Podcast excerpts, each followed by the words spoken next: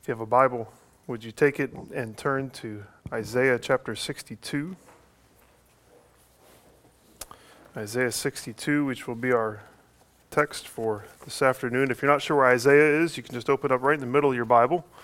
Book of Psalms is probably where you'll land, and you can head towards the right, and you'll find the large book of the prophet Isaiah. We've been uh, in this prophet for some time now, and plan to wrap up this series at the end of the year, the last Sunday here of, of 2021. Uh, this chapter is the final, actually, of, of three images of the coming perfect Zion, the, the glorious city of God that we're waiting for. And, and the, they show the, the results of the work of the anointed conqueror who is described at the beginning and the end of this section of, of chapters. Um, as we've come to expect from Isaiah, there are a multitude of images and pictures to communicate the changes that God has brought and that He will bring in His people. And one of the key illustrations that He uses here in this chapter has to do with the Lord giving His people a new name. Giving someone a, a name is a fairly significant act. Of our seven children, Elaine is the only one that we named before she was born. Um, it could be just that we're a little indecisive. Um, but I also think that we felt this weight of giving a child a name that he or she would have to have for the rest of his or her life. Feels like a pretty big deal. In thinking about that, just consider the negative and the positive, positive effects of, of naming, and not just the, the names that you give to a newborn, but the names that were given throughout life. The oldest trick in the book of a bully is to call someone a name, to define someone by their, their faults or their weaknesses. All of us, at one time or of another or another, have been made fun of. We've been given a name. Um, some of us may still, in fact, feel the, the hurt from that name. We've, we've been shamed by someone else. Even if it wasn't a, a formal name that someone actually called us, we, we bear the scars of being named by someone as stupid or as ugly or as worthless. And for some of us, we've come to believe that we are failures or that we are weak or that we are despised because of what someone has, has said about us. But now think about the other end of the spectrum. Think about the names that are given to you by the people who love you of the ways that people identify you as adored or as, as cherished by them, as special, as uniquely blessed by God. Maybe, maybe your parents called you by a, a nickname of sorts. They're the only ones that called you that, and it made you feel special in some way. Or maybe your spouse refers to you in sweet and loving ways that no one else is allowed to and no one else does. Maybe you have old friends and they call you by a nickname that you had in, in high school and when you're around them, you just feel accepted and loved, and you remember that, that friendship. Well, what if, the, what if the Lord had a name for us? What if our Heavenly Father gave us, as His children, a name? If the names of those who hate and those who love us can have deep influence on us, just, just think of how deeply the names that our Creator has given us could have on us. Just, just think about the change that could, that could be wrought in us if we really believed the names that he gave to us, if we believed them to be true. I think in many ways that's what Isaiah 62 is calling us to do. It says to us, live in the truth of the new name the Lord has given you. We'll use that as our big idea for today. Live in the truth of the new name the Lord has given you. For better or for worse, names shape us. And so many of us have chosen to be defined by the names given to us by others. We bear wounds from the past and from those who have shaped us by what, by what they have said about us. Or we find our worth only in the approval of others and the names that they call us, and so we're always seeking that out.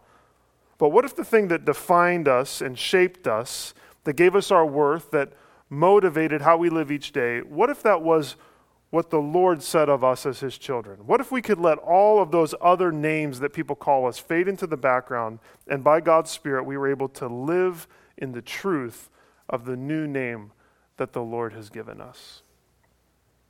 Well, today let's think about what the Lord has done and what he's doing for his people and how his actions can change how we live. And let's begin that by reading Isaiah 62.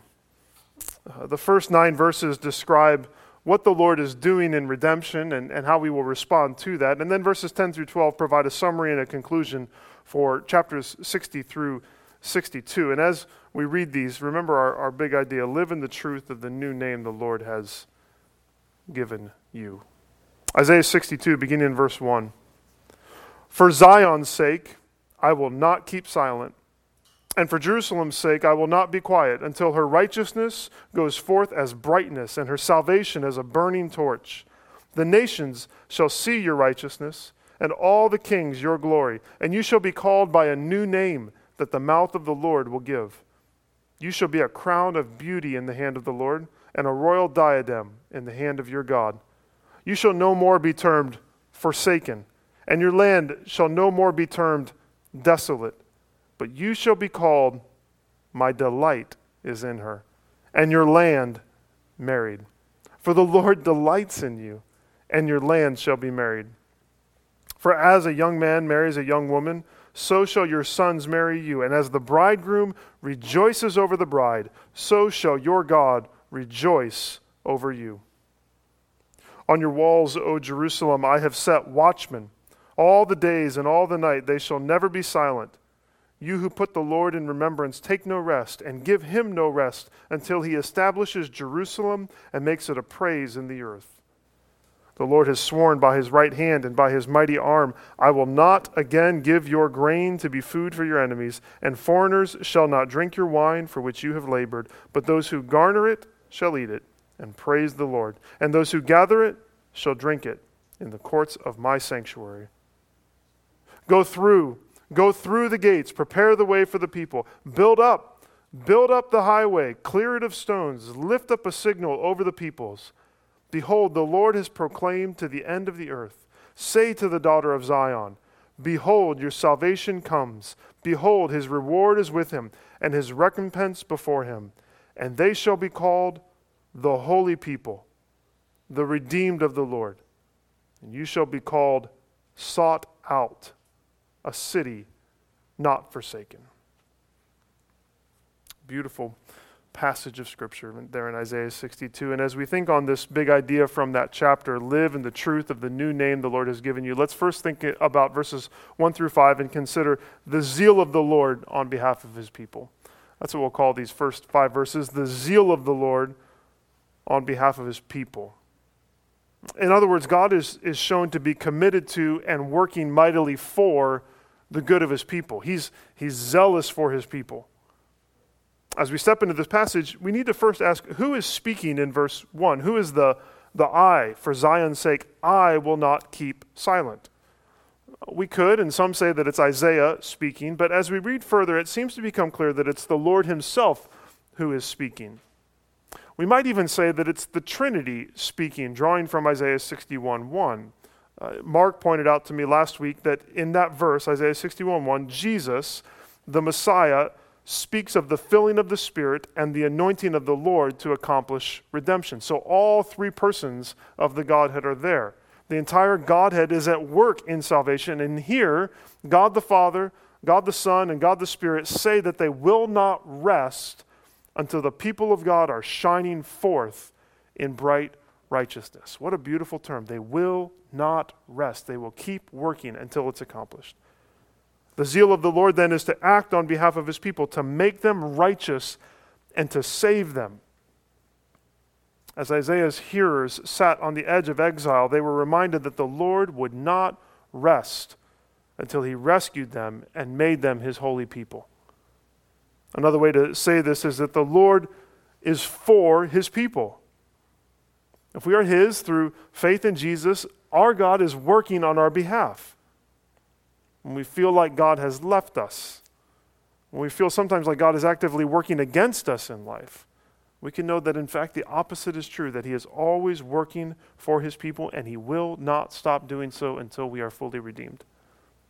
That redemption and the results of the Lord's zeal are then spelled out in verses 2 through 5. Verse 2 looks like a summary of verses 3 through 5. It focuses on the, the glory of God's people shining forth and drawing in the nations and the new name that God will give to his people. Look at verse 2 again. The nations shall see your righteousness and all the kings your glory, and you shall be called by a new name that the mouth of the Lord will give. Verses 3 through 5 then expand on these ideas as the Lord tells his people that they're going to be a crown and a bride. First, the Lord says, You shall be a crown. That's in verse 3. Not that they will wear a crown, but that they will be a crown, a beautiful crown covered in jewels and held in the hand of the Lord. That's the picture. One commentator, Motyer, writes this To be in his hand is to be kept, guarded, and upheld. To be a crown is to be that which expresses kingliness, not the exercise of royal power, but the possession of royal worth and dignity. The Lord's people will be the sign that He is King.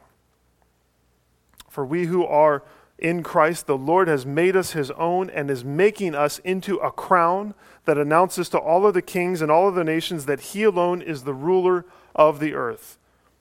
Salvation is not about the glory that we receive in salvation, but about the glory that God, the, the glory of God that we reflect because of salvation. Not the glory that we receive, but the glory that we reflect as this crown. And the beauty of our righteousness and our status as children of God is to declare the glory of our God in this world and point to that great day when every knee will bow and every tongue will confess that Jesus Christ is Lord to the glory of God the Father. So we live, so, so the question then, uh, if we're thinking about being a crown, is do we live in such a way that we show the beauty of our God and of his salvation in this world? Do our lives announce that he is king of our hearts and that he is king of the universe? The Lord says that his people, because of his work, will be a crown in his hand. And then in verses 4 through 5, he says, You shall be a bride you shall be a bride. This status as a bride is brought out in the, the new names given by the Lord to his people. Think about what they had been called. They had been called forsaken and desolate by all the nations around them. And they probably believed it. They appeared to be deserted by the Lord as they went into exile, and their land was, was barren because they were far away from it. And while it was the Lord who had done these things to them, who had sent them away from their land and into exile, he had not forsaken them. Even in Babylon, he was with them. And there would come a day when he would restore them and declare that they were no longer forsaken and they were no longer desolate. They would no longer be called by such names, these names by the nations. Those names would no longer define them because the Lord would call them by new names. Did you catch the beauty of those names? My delight is in her and the land will be called married. God's people and the place they live in will be transformed. Motyer says of verse 5 that its two parts describe the marriage and then the honeymoon of the Lord and his people. so God first declares his love and his commitment to his people. He renews his oath and his covenant of love with them. Isn't that what a husband says? My delight is in her. And then he rejoices in the second part of verse 5 and he delights in his people. The picture of marriage, that the two aspects of the, the picture of marriage that are highlighted in the illustration then are commitment and delight. Commitment and delight. And how encouraging that is for us. God is committed to us as his people. His zeal for us means that he will not rest until he makes us the pure and spotless bride that he desires us to be. And that's good news because only He can do that. We cannot purify ourselves. Our only hope of salvation is the work of the Lord on our behalf, sending Jesus to die so that through faith in His substitutionary death, we can be forgiven and we can be made pure. God is committed to us, and God delights in us. God delights in us the way that a, a husband delights in his bride. God smiles like a groom waiting at the altar. God is, is thrilled like a husband on his wedding night. We, his people, fill him with joy. The deepest joy and the deepest relationship that we know as human beings is what God uses to describe the commitment and the love and the delight that He has in us as His people. In our hearts, because of our weaknesses and our unfaithfulness, because of the lies of the world, the flesh, and the devil, we often sense that we are forsaken and we are desolate. You ever feel that way? That the Lord has forsaken you or that you produce no good fruit in your life? We believe those names. We believe we're, sake, we're forsaken. We believe we are, are desolate. We live into that reality. But we who are God's children through faith in Jesus, could we live into our new name? Could we allow ourselves to be shaped by the fact that God in Christ is eternally committed to us and that He delights fully in us? To be loved in that way and to believe that we are loved in that way, that's, that's life changing. And we see some of the ways that we can be that we can and will be changed. Uh, if verses 1 through 5 focus on God's zeal for his people, then verses 6 through 9 emphasize the response of the Lord's people. The response of the Lord's people is what we see in verses 6 through 9. And the response of the Lord's people is to watch and pray, verses 6 through 7, and to do so in light of the Lord's covenant faithfulness, verses 8 through 9. Let's first think on this call to, to watch and pray. The Lord says that He has put watchmen, in verse 6, all around uh, the city of Jerusalem. And these watchmen are there all day and all night. That's what good watchmen do, right? You need to be there 24 7 watching. And we're told that they are, are never silent. They, they do not rest and they give the Lord no rest. Isn't that an interesting phrase there? Take no rest, it says at the end of verse 6. And then verse 7 and give him, give the Lord no rest. They don't rest and they don't give the Lord any rest. And the work that these watchmen do is they are praying. Their work is to pray for God's salvation to come in its fullness. As I thought about that, I thought this is the task that was taken up by Simeon and Anna in the temple as they waited for the Messiah's arrival. In Luke 2, after Jesus was born, Mary and Joseph brought him to the temple to be presented for the Lord. And we're told this in Luke 2 25 through 26. Now there was a man in Jerusalem whose name was Simeon. And this man was righteous and devout, waiting for the consolation of Israel. And the Holy Spirit was upon him. And it had been revealed to him by the Holy Spirit that he would not see death before he had seen the Lord's Christ. Simeon. Simeon was waiting for the Messiah, praying for the consolation, the comfort, Isaiah 40, of Israel that Isaiah spoke of. And then one morning he found that he was holding the one that he had been praying for. Anna was there in the temple too. Anna, the, the 84 year old widow. Can you see Anna? This 84 year old widow who we are told did not depart the temple, worshiping with fasting and prayer night and day. She sounds like a watchman from Isaiah 62, doesn't she? I think Simeon and Anna together capture the spirit of these watchmen, and they call us to watch and to pray without ceasing as we wait for the fullness of the New Jerusalem to come. As we've said, Jesus the Messiah has come in his first advent, and we rejoice at that truth.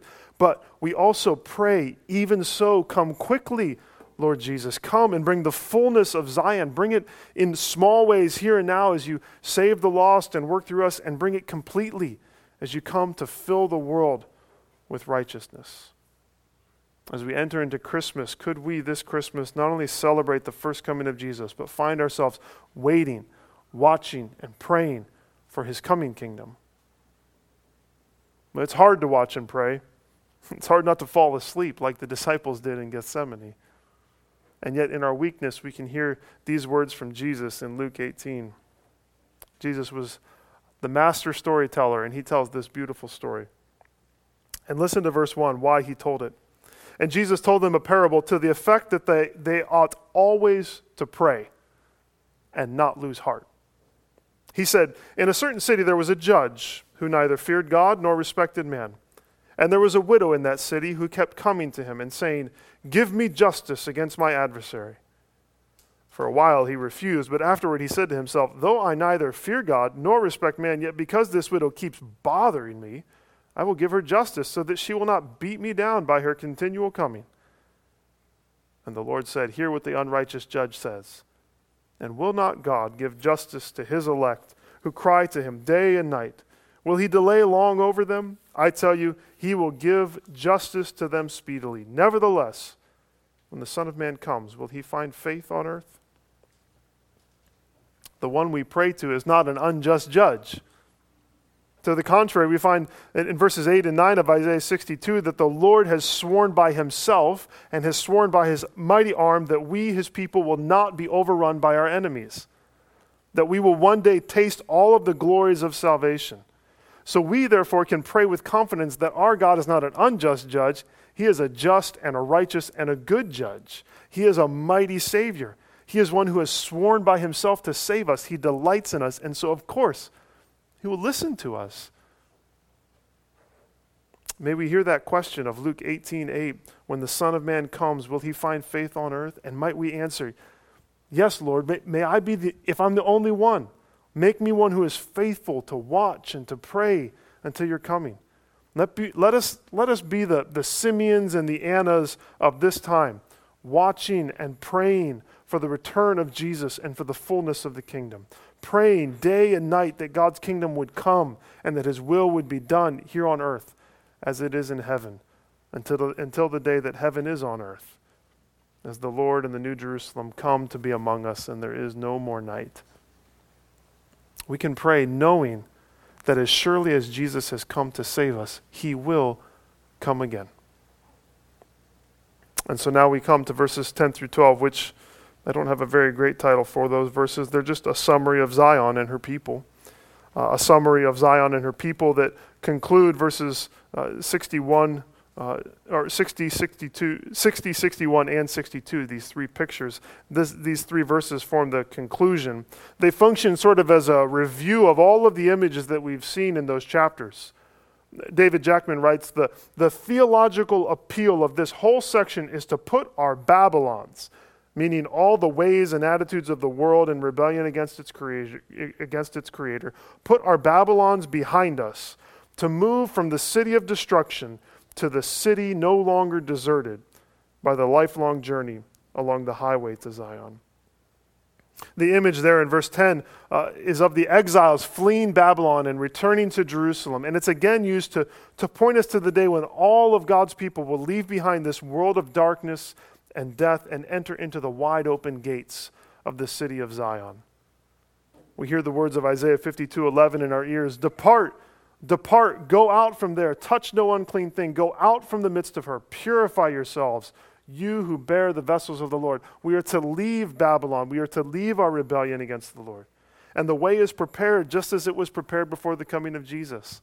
We remember John the Baptist how he fulfilled that prophecy of Isaiah 40, verses 3 through 5. A voice cries in the wilderness, Prepare the way of the Lord, make straight in the desert a highway for our God. Every valley shall be, shall be lifted up, and every mountain shall be made, and hill be made low. The uneven ground shall become level, and the rough places a plain, and the glory of the Lord shall be revealed, and all flesh shall see it together, for the mouth of the Lord has spoken.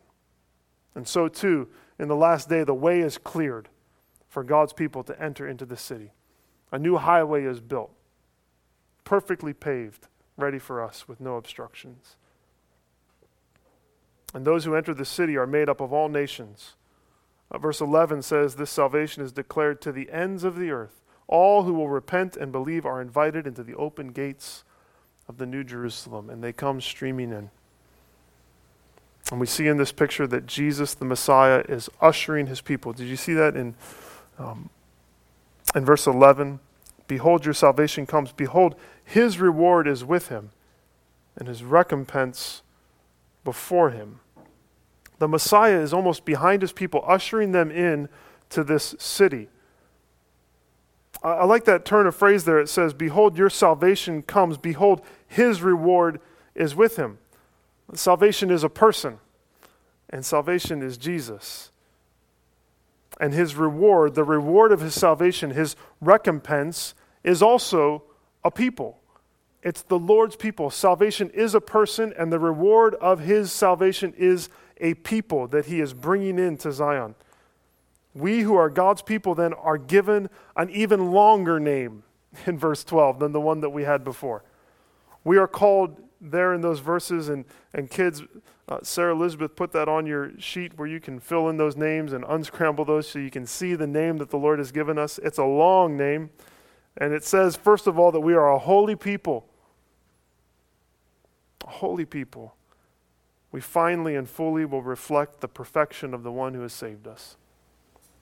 We are redeemed of the Lord, the, the redeemed of the Lord. Like, like Ruth, we are loved and we are purchased by our God, and we are made his dearly loved bride.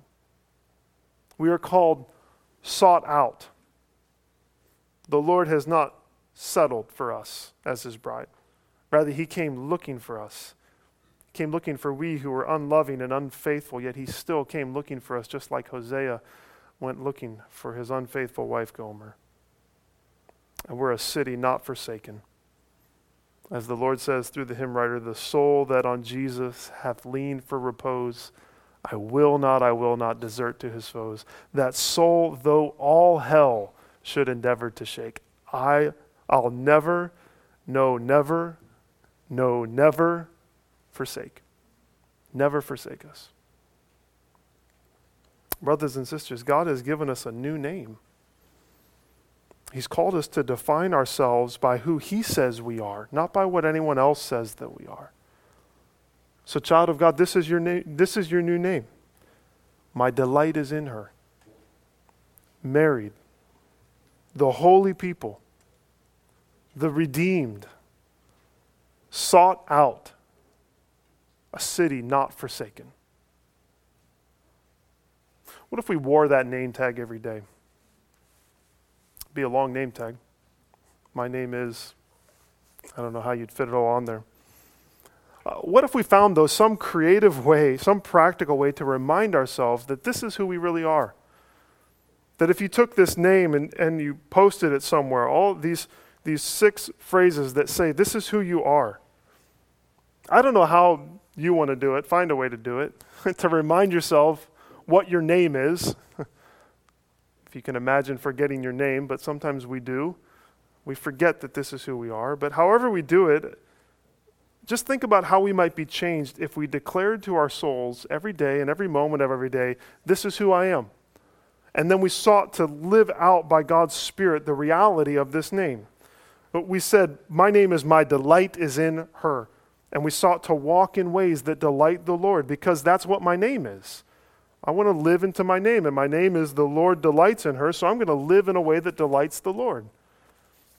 We sought to be faithful and committed to Christ because that's my name. My name is married. I am committed to the Lord and to Him alone. We started to pursue holiness in our lives. We say no to sin because my, my name isn't sinful. We are not called the sinful people, we are called the holy people. And suddenly we start to see God's Spirit work who He has made us and who He is making us to be, working that out in our lives. We remind ourselves that the Lord has purchased and redeemed us, that we are no longer slaves to sin and to self. And we say, No, that's not who I am. I am a redeemed one. We reject the lie that we are rejected. And we remember that we are God's sought out people, that He has left heaven itself to die and to make us his own. That's what my name is. And we're reminded that he will never forsake us, that everyone else in this world might leave us high and dry, but the Lord will never forsake his children up to the bitter end. So let's be those who pray for God's kingdom to come. Let's be the Simeons and the Annas of this generation who are waiting. We're praying, Lord, let your kingdom come and let your will be done who are praying for it and then acting in ways that, that show the kingdom is here and show that the kingdom is coming.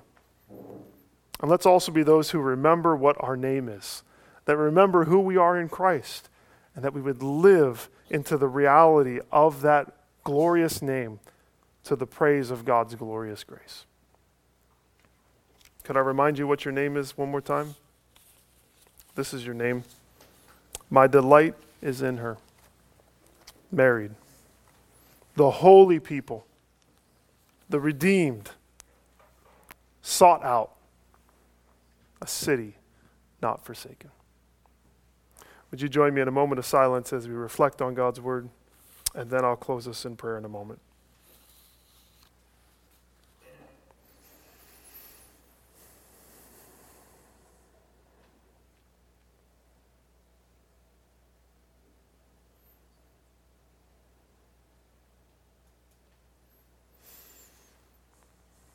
Father, it's so hard sometimes to remember what our name is. We get trapped into thinking that we are what the world says about us, or we are what our sin says about us, or what we even tell ourselves we are. But Lord, help us to listen to your word and to your spirit who says that this is what our name is if we are in Christ. Lord, help us to know our name and to live in the reality of it. By your Spirit, Lord, would you make us more into your image? We ask all this in Jesus' name. Amen.